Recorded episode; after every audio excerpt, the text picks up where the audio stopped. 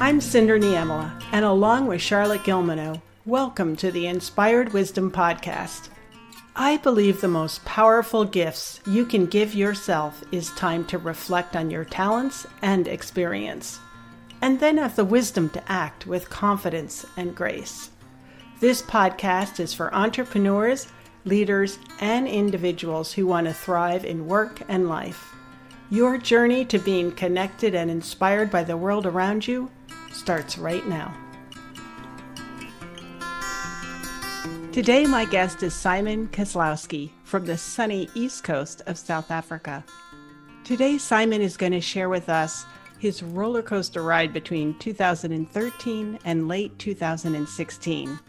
After working in a corporate environment for several years, this roller coaster ride led to the creative spark that inspired his journey to his current work, and that is helping people and companies reinvent themselves. Simon is a dynamic coach who has equipped and empowered hundreds of entrepreneurs, leaders, and managers to achieve outstanding results in both their professional and personal lives. You can find more about Simon in the show notes, as well as links to contact him. Please join me now in welcoming Simon to the show. Hi, Simon. Welcome to the call. It's really great to be here. Thank you so much for having me on the show, Cinder. Oh, you're so welcome. I wanted to start out by asking you to share this roller coaster ride you had between 2013 and late 2016. Sure thing. So, in at the start of 2013, I had been doing business coaching for about a year. I was making my way in the world, carving out my niche as a disruptive business coach working with maverick startups and early phase businesses. And I mm-hmm. started getting really lonely and I wanted to go back into work. I've come out of a corporate environment, so I was missing the team element. And I also wanted to get my hands dirty. I wanted to get back into the business and, and fiddle. And I was finding that my customers were quite complacent and weren't really doing what I told them to do, and I thought I could do a better job than that. so I was having lunch one day with one of my small business coaching clients, and she was bleak. Her little events and promotions business was struggling to go to the next level because, ironically, she was struggling to promote the business. Um, she was really brilliant at what she did, which was the operational stuff, but she just really wasn't so hot at marketing herself or the business and she was needing a sales and marketing partner. As I said, I'd been a coach for about two years. I was starting to get bored. And so I just, on the spur, pretty much a spur of the moment thing, I decided to jump in with her and help her build the business as a partner. Mm-hmm. And so for two years, we worked like Spartan warriors, 15 hours a day, six days a week. We built a really amazing business in the first year.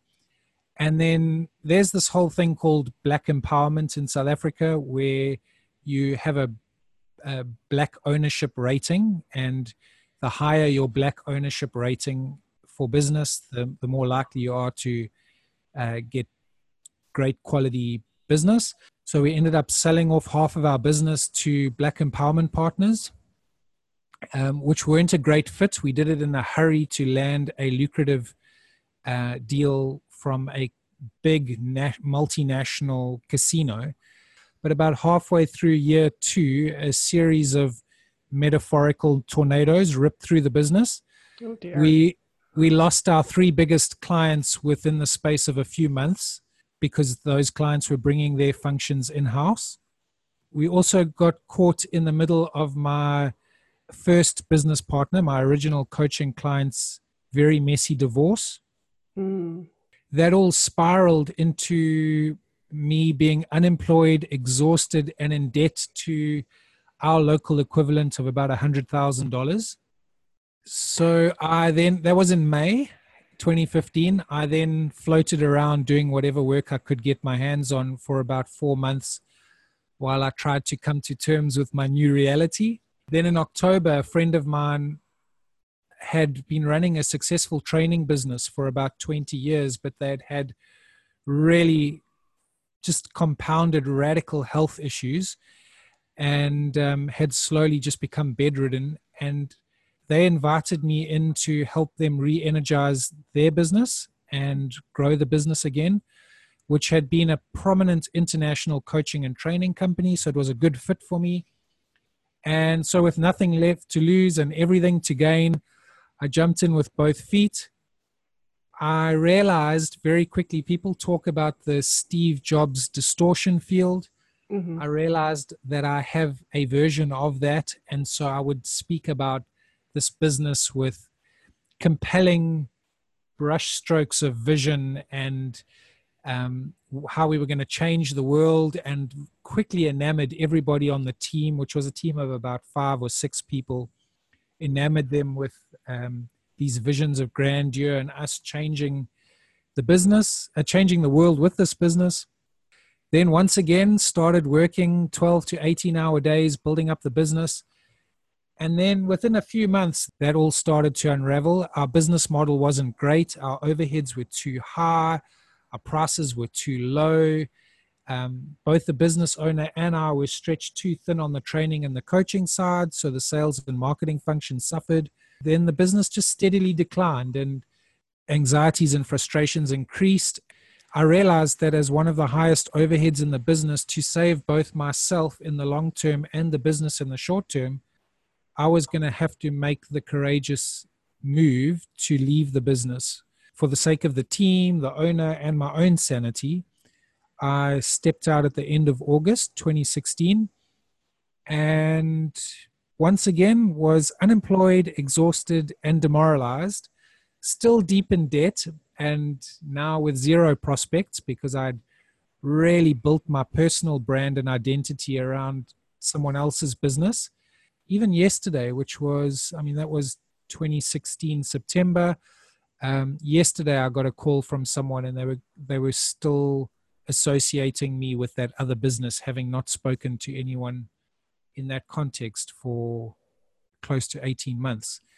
So, personal brand had gone out the window apart from that business, and I now needed to start carving my niche. And and that's really where this thing of the reinvention coach took off which is the brand that i operate under. And so i, I restructured myself my life and started building from scratch again.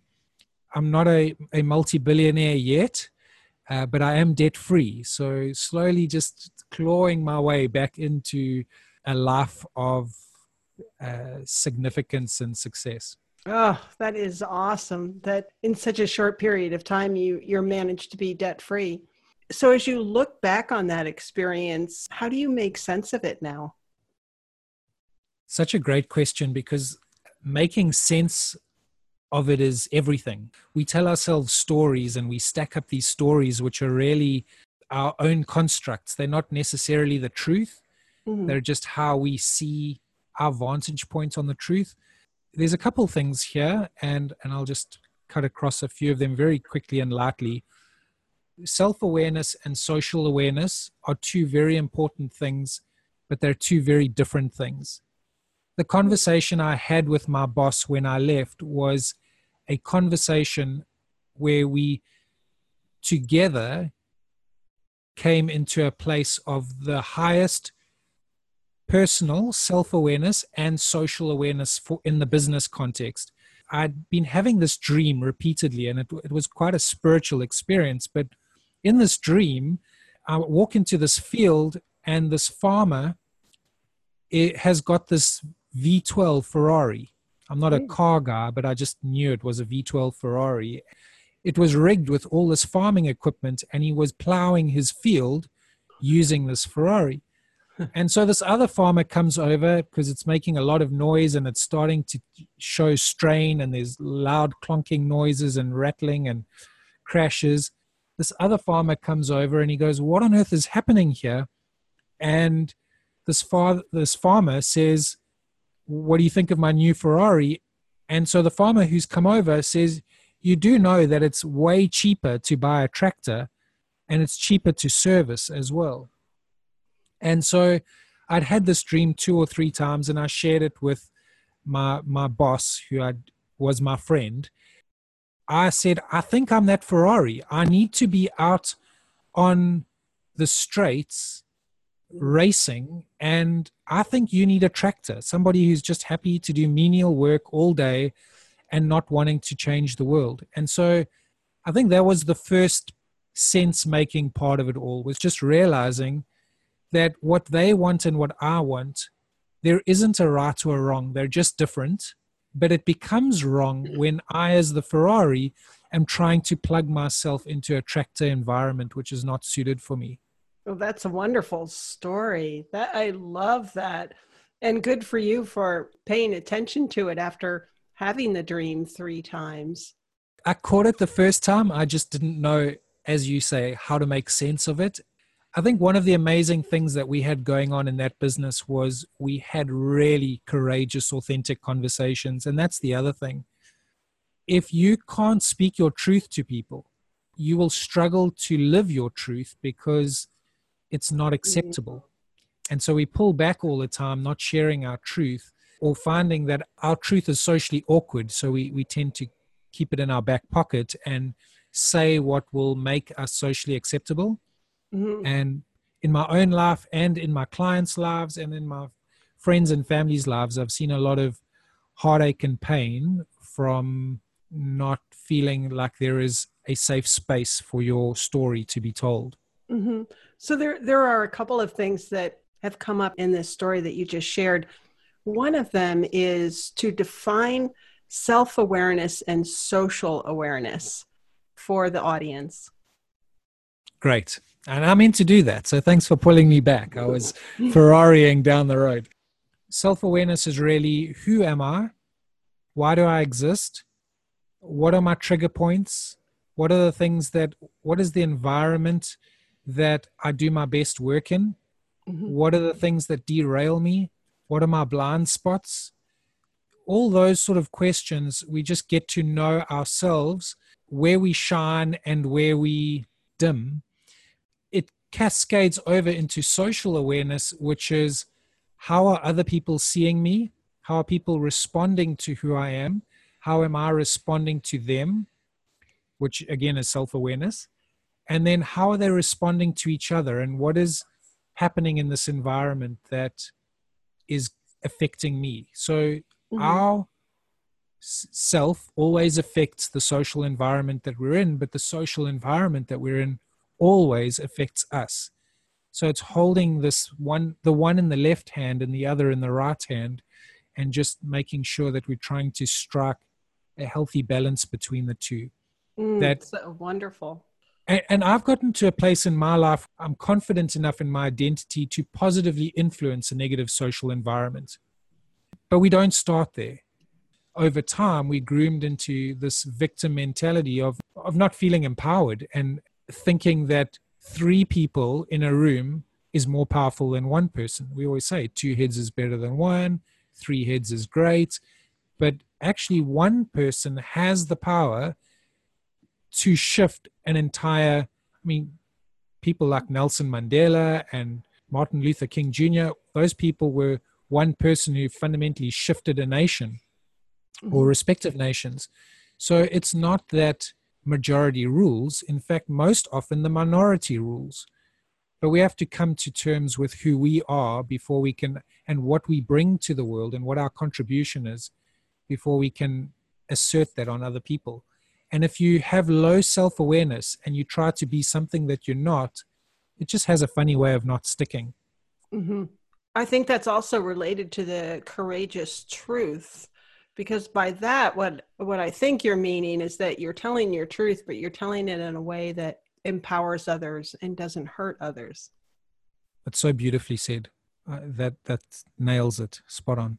So can you i mean you said something really intriguing about having a heightened sense of self awareness, but perhaps in some situations not having that heightened sense of social awareness, but still being able to speak your truth in that environment. Did I understand that correctly? We talk about drinking our own Kool Aid. Uh, I am sometimes so enamored by my own story that I tend to f- allow my story to override the other stories in the room or mm. my needs to override the other needs in the room. You know, in some of the sales coaching that I do, in the business model innovation, reinvention coaching that I do, one of the main things is I'm trying to shift people away from a this is who I am and what I need because we we've built organizations like that and people up like that over the years to go here's what I want and how do I get what I want to the Dale Carnegie perspective which is what are other people wanting? And if I can help them get what they want then I'll get what I want and mm. and so shifting your entire consciousness to what are the needs of other people in the room and who's being heard and who's not being heard and who's got something to say and who who has an unmet need who's in pain looking to move to a gain self-awareness is good up to a point but if we if we put ourselves above the needs of others we're not going to be celebrated as much as the people who do that it's my mm-hmm. very diplomatic way of saying it yeah. Well, and that is so perfect. Now, you mentioned you work with sales teams. I had somebody uh, the other day describe their the sales organization as a team of champions, and what he's trying to do is transform them to a champion team. How do you work with sales leaders and sales teams to try to shift that that culture to more of a champion team? So I'm I'm going to take a, a road less traveled here because you know I've done a, a fair amount of teamwork at an executive and organizational level. And I think so much of our problem is we use words when we don't actually know what those words mean. Mm-hmm. I haven't met a lot of sales teams. I've met a lot of sales leaders. I've met a lot of sales people. I've met a lot of sales groups a bunch of salespeople gathered together in a room that are working to achieve a similar objective, but I haven't met a lot of sales teams. But everybody on a team, on any team, has strengths, they have weaknesses, they have a, a position that they take the lead in, and they own that position. Usually, the sales manager or the sales leader is trying to get everyone to perform the same, and that's not a team. Mm. And just because we're chasing the organization's objective of we've got to make budget of a billion dollars this year, just because everybody's chasing that target doesn't mean they're a team. They might all be shooting for the same goal, but that doesn't make them a team. So this beautifully ties in with self and social awareness. There's one quarterback in American mm. football. Right. And he's usually the star of the show. So in a sales team, that guy who can clinch the deals right at the whistle or as the clock is counting down its final seconds, the guy who can throw a however many yard pass and just win the game, that star player is usually what everybody orientates the team around in a sales team environment. Mm. Everybody's got to be that quarterback. But we've got defense, we've got offense, we've got linebackers. You know, there's all these different. That's about as deep as my my knowledge goes. So I'm not going to go any further than that. But different people have different strengths, and sometimes you might actually be a great salesperson in the wrong sales environment, working with the wrong sales group, and so you will just never ever be a part of that team because you are an American footballer trying to play cricket on a sales team, and it's it's just never going to work. There are certain sales models which work better for different salespeople. So to circle back to the self-awareness versus social awareness, I need to understand what sport I play mm-hmm. and what my strengths and my my optimum position within that sport is before I start trying to be a part of the team and lose my my personality and my unique identity to mm-hmm. the team identity. Mm-hmm. And so often sales leaders try and rush to the point of let's build a team and let's be nameless faceless society here all a nameless, faceless group of people all pulling together towards the same sales goal before they've understood and helped the salesperson understand their unique gifts, attributes, and unique advantages within within the sales domain. I often say that um, a sales team is really an oxymoron.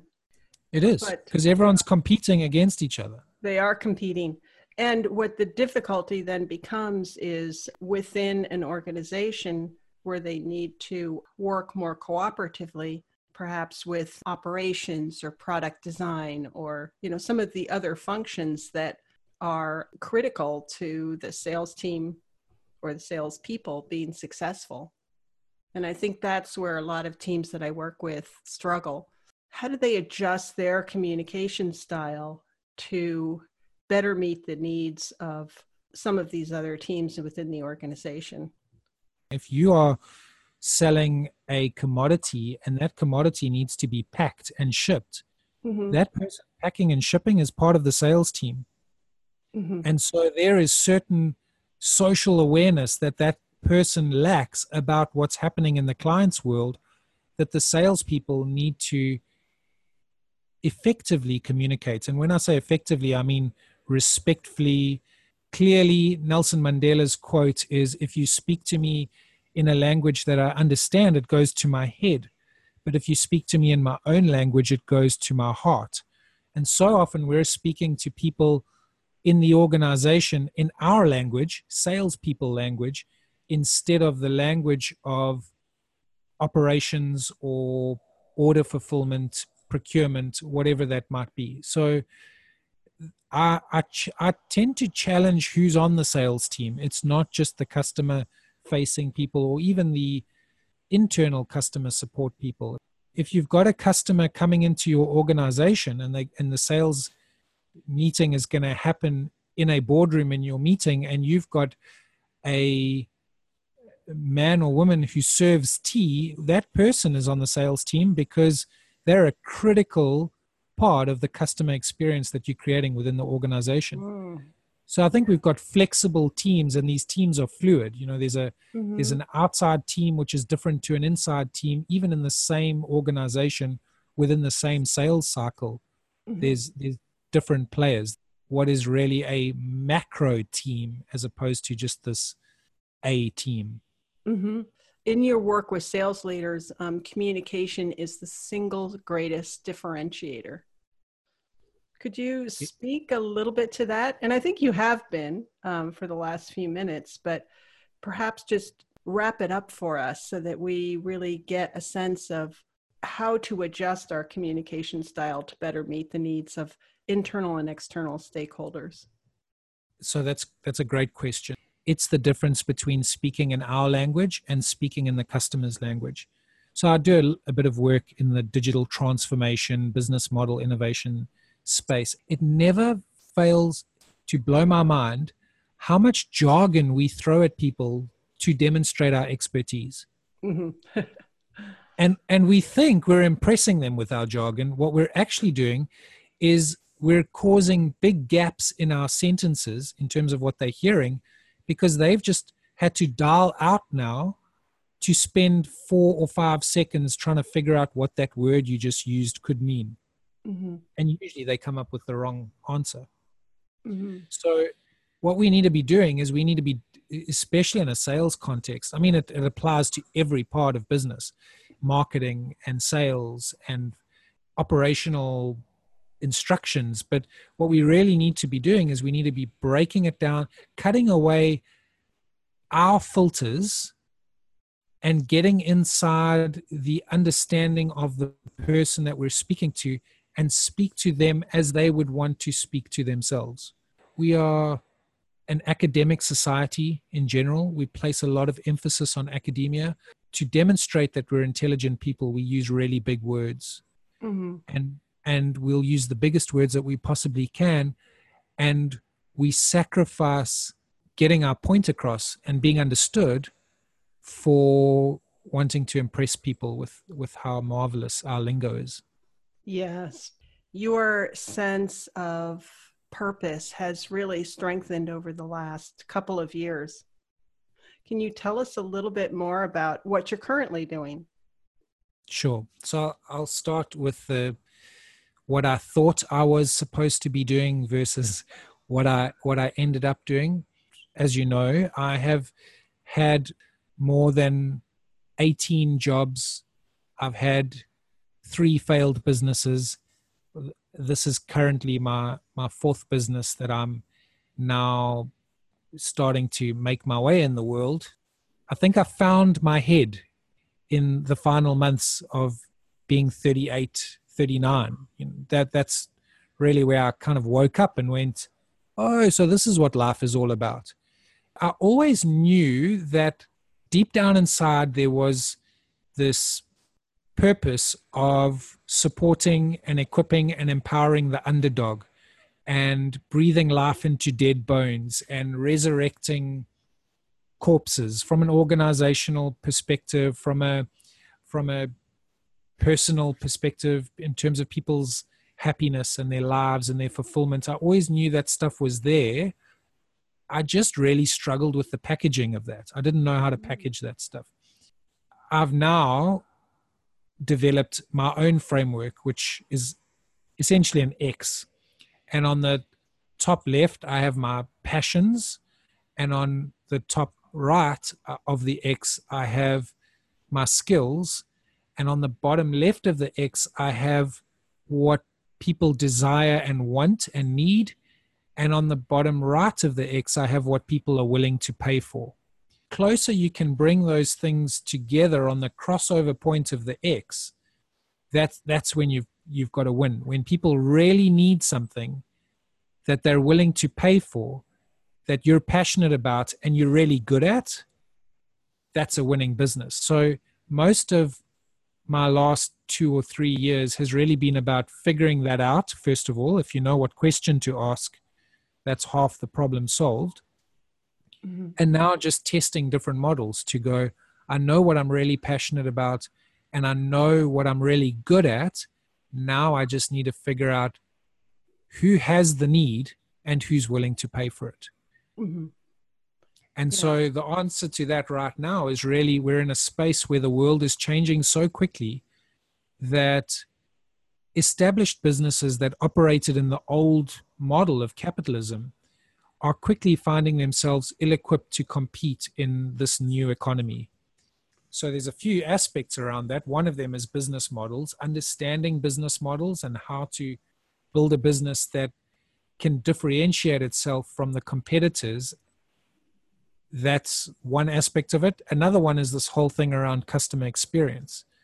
It was a few years ago i think as early as 2006 when uh, jerry gregoire who was the chief marketing officer of dell said customer experience is the next competitive competitive battleground. And that's what we're on right now. The war is for customer experience. And the old models aren't creating great experiences for our millennials who increasingly have all the buying power mm-hmm. and and so that's when i say all i mean increasingly they're they're owning more and more of the buying power and so we need to be adapting our businesses and our our way that we operate within those businesses to this new market, to these new consumer customer needs. I think I said as much as two weeks ago that I do my best work with mavericks and game changers who want to make a dent in the universe. But actually, I'm realizing that where the greatest pain is, and where there's pain, people are willing to pay for that pain. The greatest pain is really those people who are being left behind in this new economy who were successful in the past, but now their market share and their success is just being eroded because they don't have a clue. Technology has left them behind. They they don't get things like I mean Instagram and all of that stuff is old already and they're still puzzling around that stuff and we're already on to artificial intelligence and blockchain and cryptocurrency and uh, decentralized markets and disintermediation, which is removing the middleman. How do you compete in that world when you've got no grid for that world? And so I've realized that while I thought I wanted to play with the guys who are on the cutting edge of change, my greatest value offering is to the people who've been left behind. That's awesome. I, I love the passion in your voice. Do you work with individuals or with businesses? So I work with individuals and businesses, and ideally, those individuals are people who have authority and mandate mm-hmm. to to initiate change. I work with one particular organization where I come in regularly and do a new economy sales training program that I, I developed for them. I want to be working with people who buy into the fact that they are left behind. They need to take some big, bold action, but intelligent action, not just throw the baby out with the proverbial bathwater. I think medium sized businesses that are in transition, where the new owner is taking over, the son is taking over from the father. That's some of the, the best work that I do, where the father is still referring to this the internet as if it's something that came onto the scene last week Tuesday, mm-hmm. and the the owner of the business is frustrated. The new owner, the son or the the daughter who's coming in to take over and, and really reinvent the business, is frustrated with some of the limitations of the old model and, and looking to mix things up, but but needs that mandate and needs the the tick in the box and and the endorsement to to make some radical changes and and to test some big ideas. Mm-hmm. Could you give us an example of a client you've worked with was the most fulfilling or satisfying for you? I worked with a textiles company, which was a very large textile company that came under pressure of, of the this BEE, which is broad-based Black economic empowerment. There's a tender process here where you have to submit your prices, and they were coming in under the prices of everyone else, but because of a little bit of corruption in the environment that they were selling into, they just weren't competing effectively we needed to do a few things. We needed to get them a new market. We needed to then obviously orientate their systems and processes to best serve that market. One of the challenges was if you're working for the state and you're supplying uh, bedding and linen for the state, you're working on large volume orders. But if you're working for an interior decorator and producing something for them, you need a just in time manufacturing process. So they needed to move away from supplying the state and spending all their energy and effort trying to win over the heart of the state, uh, the approval, the endorsement, the, the validation of the state, and start moving into fragmented markets. So they needed to have more salespeople that were passionate about different areas. There was one lady who was really, really passionate about animals in the organization, knew the organization well, but was a order filler for state orders. And so worked with her to teach her some of the basics of sales and go into the pet store environment and start creating innovative products that they could start creating new products and new lines. So product innovations um, into the pet store environment, and that's be- that's actually become one of their most lucrative lines from a, a salesperson who would never have dared call themselves a salesperson, but just by unlocking their passion in an area that they are working with the realities of that environment. They have pets, they love animals, they're in pet stores all the time. They have great relationships with people who love pets and they're, they're like vegans. They just they they speak each other's language and automatically gravitate towards each other. So that worked really well for them. And then there's probably about seven or eight other product lines that we've initiated within that organization that are now increasingly gaining traction in the market. And the crazy thing is that because they are now doing amazingly well without the state the state has now come back to them and gone love this new model that you're working with. You know you innovative. We want to be we want to be seen as progressive. Health we want healthcare to be seen as progressive. We want to work with a progressive organization. How can we work with you? And so now what we're doing is we're moving away from the traditional tender process and we're going we'll create a model where the state has an invested stake in the efficient distribution and ordering and acquisition of product and can work collaboratively with the organization to inform the organization, inform the manufacturer about what products are working well, what products aren't, what sizes there are too many of, rather than us just getting poor quality stock returns sent back to us. Let's work with you to co create some amazing value. And so when the customer has an invested stake in the product and their heart and their wallet is in the game, it's going to be very hard for somebody else to come and disrupt that and, mm-hmm. and undercut you on price. That that is awesome, and it started with unlocking the passion of one person to see the possibility.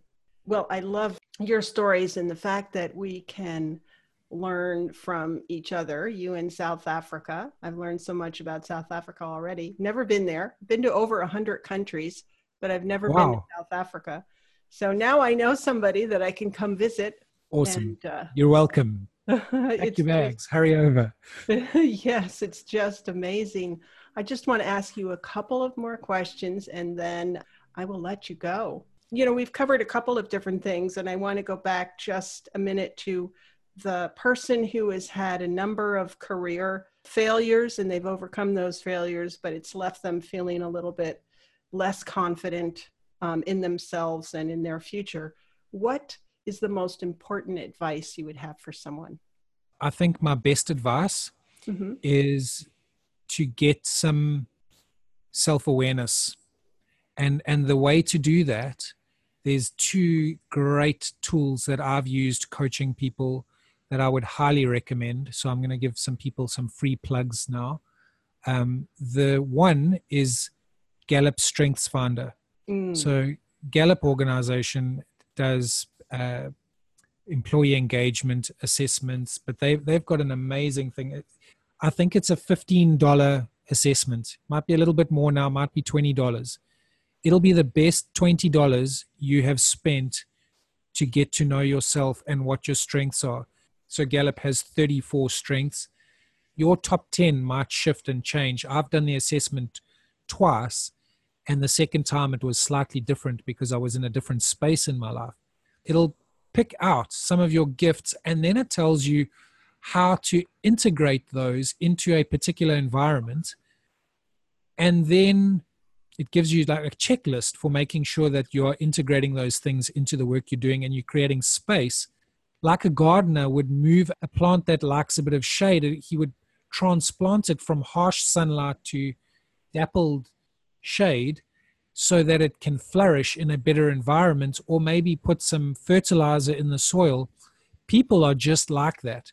They need to be planted in the right environment to shine. But in order to be planted in the right environment, you need to know what type of a plant you are. Mm-hmm. And so Gallup Strengths Finder is an amazing tool for that. And from there, you'll quickly go, oh, I can see how to plug that into certain things, or I can see why I keep banging my head against the granite slab and I'm not moving because I'm just not supposed to be in this environment or in this type of field where I keep drawing on my weaknesses. Mm-hmm. Um, thing about playing to your weaknesses and we try and improve our, on our weaknesses is that from a neuroscience perspective, energy flows where attention goes. So if you're constantly focusing on your weakness, that's where all your energy is going to go, is just really playing to your weakness because you're aware that it's a weakness. That's again the benefit of team, just to come full circle, is find people that supplement your weaknesses.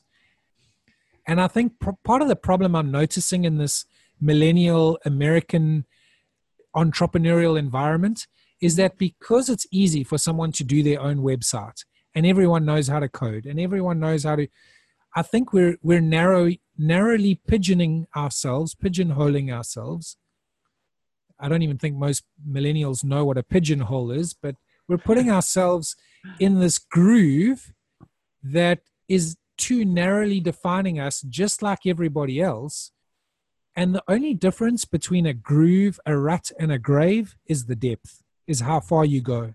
Mm. Well, that's so, powerful right there. so, so I would I would say to I would say to people, figure out what your differentiation is by doing a Gallup Strength Finder test, and then the other resource that I'd recommend, which if you buy Sally Hogshead's book, I think it's called Fascinate: The Seven Triggers to Fascination. Mm-hmm.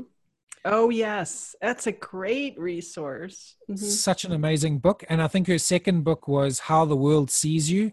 So I think if you buy one of those books on Amazon, you get a code, a free code to do the fascination advantage test, which mm-hmm. is how the world sees you. There are mm-hmm. triggers like prestige and power. If you're trying to be somebody else and not playing to your own fascination advantages, you're not going to get ahead as fast as somebody who is playing to their fascination mm-hmm. advantages. So that's a that's a great resource. Um, I I love that. I I sometimes I just plug that into the price of my coaching, and I and I send people a a free test um, because what that unlocks is just amazing. Mm, thank you, thank you for those. What is one thing you know now that you wish you knew earlier? Love that. Great question.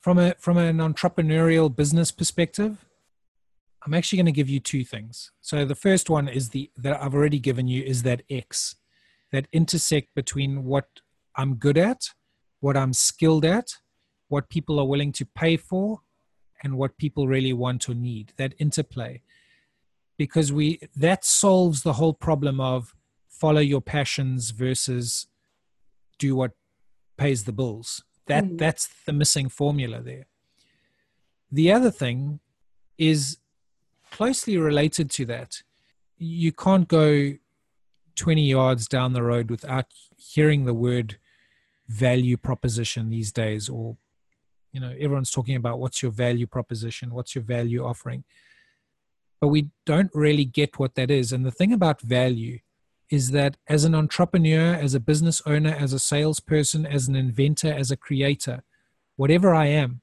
I don't get to determine what value is. The customer determines what value is. And so the customer's definition of value is something that makes my life better something that m- moves me from a pain, a situation in my life that I don't want to be in, to a gain. And that could be a mild inconvenience to terminal illness. Mm-hmm. But, I, but everybody is trying to improve their lives and move away from inconvenience to amplified convenience or away from pain to increased gain.